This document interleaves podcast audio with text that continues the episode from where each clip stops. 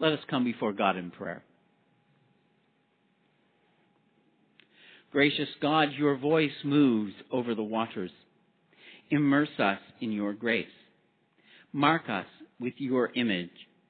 Raise us to live our baptismal vows empowered by the Holy Spirit and the example of Jesus Christ our Lord, to whom with you and the Holy Spirit be all praise and honor, now and forevermore. Amen. The first reading is from the Old Testament, Isaiah chapter 43, verses 1 to 7. But now thus says the Lord, He who created you, O Jacob, He who formed you, O Israel, do not fear, for I have redeemed you. I have called you by, my, by name. You are mine. When you pass through the waters, I will be with you. And through the rivers, they shall not overwhelm you. When you walk through fire, you shall not be burned, and the flame shall not consume you. For I am the Lord your God, the Holy One of Israel, your Savior. I give, give Egypt as your ransom, Ethiopia and Seba in exchange for you, because you are precious in my sight and honored, and I love you. I give people in return for you, nations in exchange for your life. Do not fear, for I am with you. I will bring your offspring from the east, and from the west I will gather you up. I will say to the north, Give them up, and to the south, Do not withhold. Bring my sons from far away, and my daughters from the end of the earth. Everyone who is called by my, by my name, whom I created for my glory, whom I, I formed and made. The second reading is from the Old Testament, Psalm 29, and is responsive.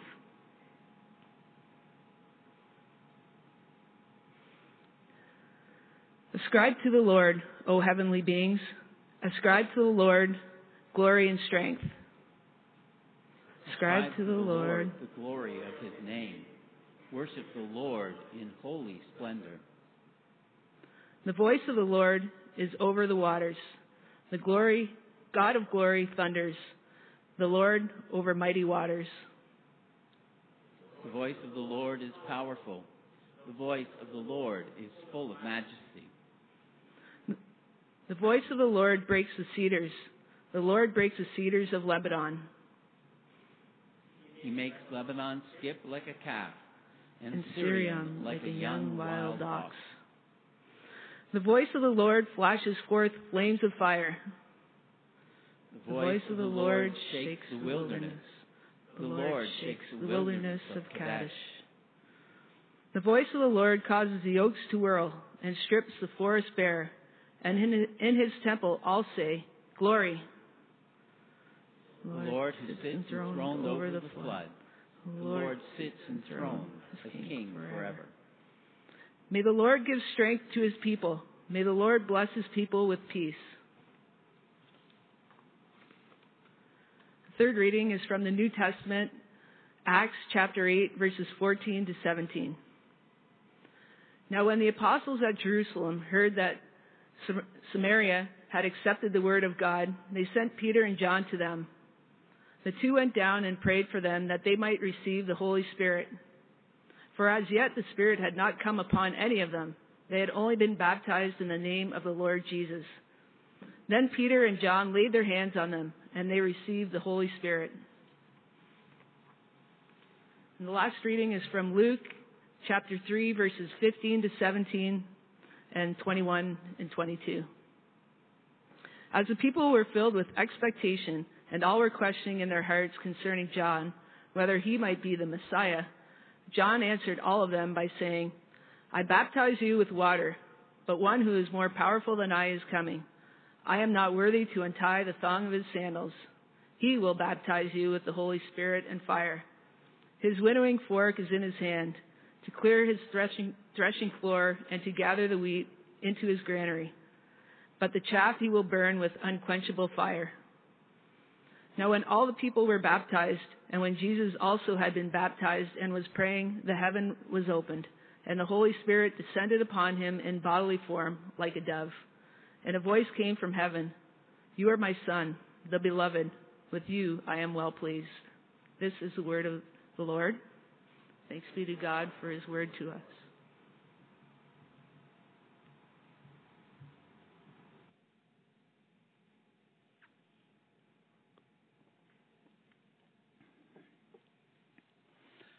Friends in Christ, what I say to you this morning is proclaimed in the name of the Father, and of the Son, and of the Holy Spirit.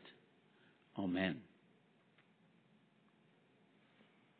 When a child is born, her parents keep a keen eye to ensure that the child reaches all of those milestones that they're supposed to reach along the way. For each of our children, we have a, a calendar, in fact, that is neatly stored away somewhere in the house that marks when each of our children met those particular milestones. When were they able to lift their head on their own? When did they first creep across the floor? When did they crawl? Stand while holding on to something? Stand on their own? All of those things that we watch for in our children as they develop. These milestones assure nervous parents that their child is developing in a way that they should.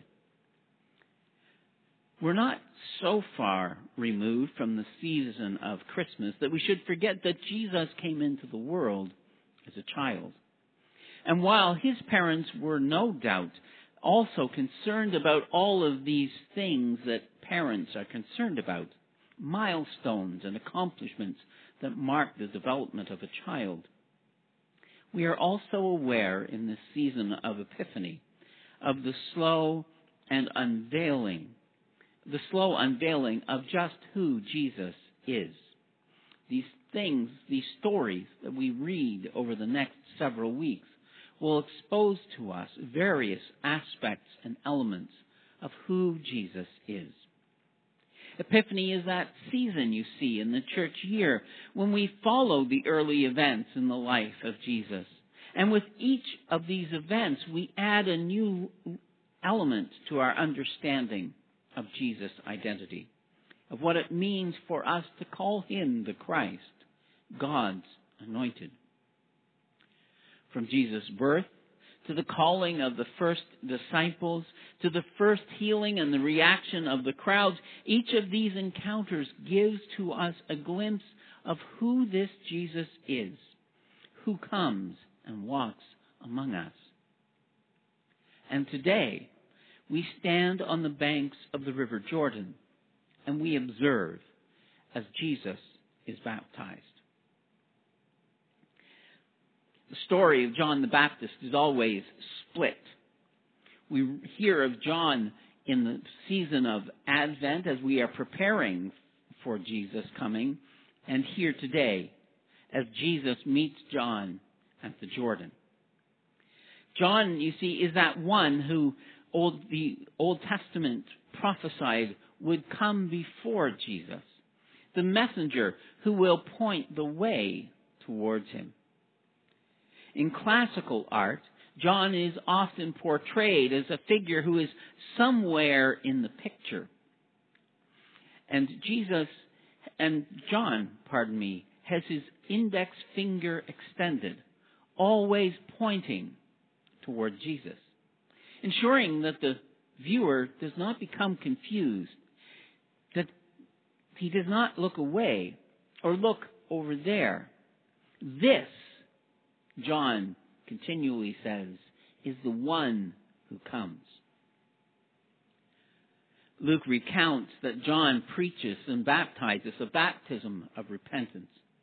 John calls on the people who are out coming out to see him in the wilderness to hear his charismatic but indicting message, to prepare themselves, to turn themselves away from this world and to so that they might be found acceptable by the one who comes.